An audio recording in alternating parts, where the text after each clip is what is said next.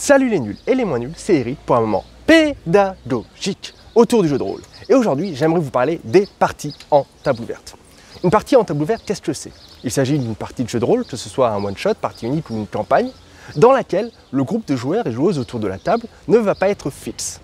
N'importe qui va pouvoir, à tout moment de la partie, dans le cadre d'un one-shot ou partie unique, ou à tout moment de la campagne, dans le cadre d'une campagne, d'une suite de plusieurs parties, à tout moment, des nouveaux joueurs ou des nouvelles joueuses vont pouvoir rentrer dans la partie ou sortir de la partie. Le groupe n'est pas fixe. Pour permettre de faire ça, il y a plusieurs petites astuces, plusieurs euh, modifications qu'on va devoir faire à nos parties de jeu de rôle. Premièrement, au niveau de la création de personnages. Celle-ci, elle doit être relativement simple, simplifiée, ou alors on va utiliser ce qu'on appelle des personnages pré-tirés ou des personnages créés à l'avance, puisque n'importe qui peut rejoindre la partie à n'importe quel moment, il ne faut pas que la création de personnages soit trop longue, trop compliquée, demande trop d'efforts. Parce que sinon, lorsqu'une nouvelle personne va vouloir intégrer la partie, on va perdre du temps à créer ce personnage. Donc soit on fait une création de personnage qui est plus simple, parce que les règles sont plus simples, le jeu est plus simple, soit on crée les personnages en amont, voilà, tous les gens qui vont vouloir jouer peut-être à notre partie, ben, ils créent leurs personnages en amont, on les crée avec eux, et puis ils viendront quand ils voudront venir soit on utilise des pré-tirés. Deuxième chose, il faut que le scénario, la, quête, l'aventure, bref, vous l'appelez comme vous voulez, soit adapté à l'entrée ou la sortie de nouveaux personnages. Par exemple, si on joue un scénario de type enquête dans une maison hantée avec une famille de 5 personnes et que la maison est isolée, qu'il y a une tempête et que personne d'autre peut aller dans la maison, bah, ça ne marchera pas pour une table ouverte parce qu'on aura ces 5 personnages-là qui vont fonctionner en huis clos, qui vont fonctionner très bien pour faire l'enquête, mais on ne pourra pas facilement amener de nouveaux personnages lorsque de nouveaux joueurs, de nouvelles joueuses vont vouloir intégrer la partie. À partir du moment où il y a un gros vivier de personnages disponibles, on va pouvoir plus facilement, dans la fiction, intégrer de nouveaux personnages. Pour ma part, c'est quelque chose que j'ai fait dans l'une des premières fois où j'ai voulu initier à faire découvrir en tout cas mon jeu de rôle Super 6, un jeu de rôle super-héros.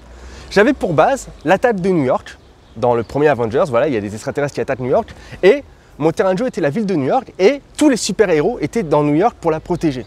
Du coup, je pouvais, par le biais de pré-tirer, en fait, j'avais converti au système de Red Super 6 tous les super-héros connus, que ce soit des Marvel, des DC Comics, il y avait du Batman, il y avait du Superman, il y avait du Hulk. Voilà, j'avais fait un peu un sondage en amont sur Internet pour savoir quels étaient les personnages super-héros préférés des gens et j'avais créé tout un tas de pré-tirés et du coup, même si au final ça s'est pas fait en table ouverte parce que j'avais pas assez de monde pour euh, faire venir des gens comme ça à flux tendu et tout, ça s'est pas fait. J'avais néanmoins prévu plein de toute une pile de pré-tirés. Et euh, comme c'est la, la, bataille de New York, bah voilà, je faisais jouer des trucs à un endroit de New York, puis si un autre personnage arrivait, bah, il était là ou il était pas très loin, et puis hop, on pouvait comme ça enclencher en table ouverte. Voilà ce que, comment faire pour grosso modo faire une partie en table ouverte. Une autre solution, c'est le concept de West Marches en anglais, parce que ça a été créé euh, côté anglophone, ou Marche de l'Ouest en français. C'est une campagne en table ouverte qui va reposer sur le principe suivant.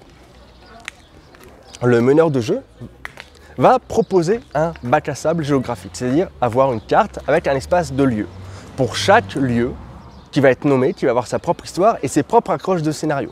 Par exemple, la tour des nécromanciens, ben, on sait qu'il y a un nécromancien, on sait qu'il est mauvais, on sait qu'il a comme plan de lever une armée de morts vivants, qu'il a comme plan d'envahir. Bref, on va avoir comme ça plein de lieux, plein de, préparations en fait en amont, faites par le ou la meneur, par le meneur de jeu ou la meneuse de jeu, pardon.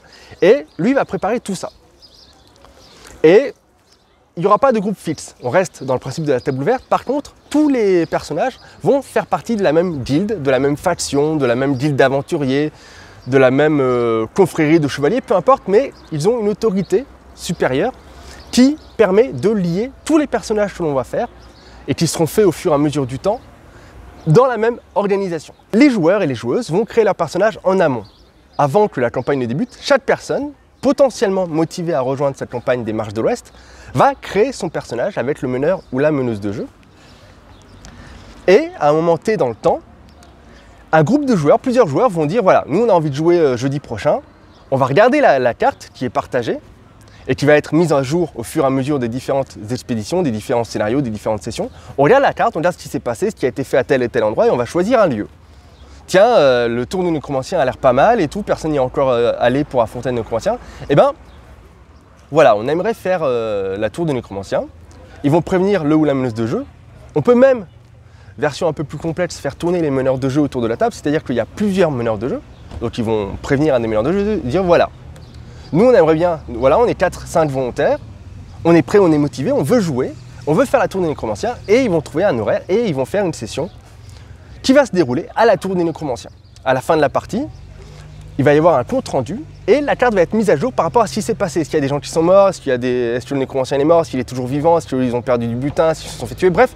Et comme ça, l'univers va vivre au fur et à mesure. Et à chaque expédition, ça va être potentiellement un groupe de joueurs ou de joueuses différents qui vont faire des choses différentes à des endroits différents, mais par le biais des comptes rendus, par le biais des notes de partie, par le biais de la carte du monde qui va être mise à jour en temps réel, tout cet univers-là va vivre au fur et à mesure des différentes expéditions. Si le groupe A fait quelque chose au lieu B, et eh bien le groupe C qui va partir la semaine d'après ou deux mois après, qui va jouer dans un autre lieu, ça va être toute interconnecté. C'est ça les marches de l'Ouest.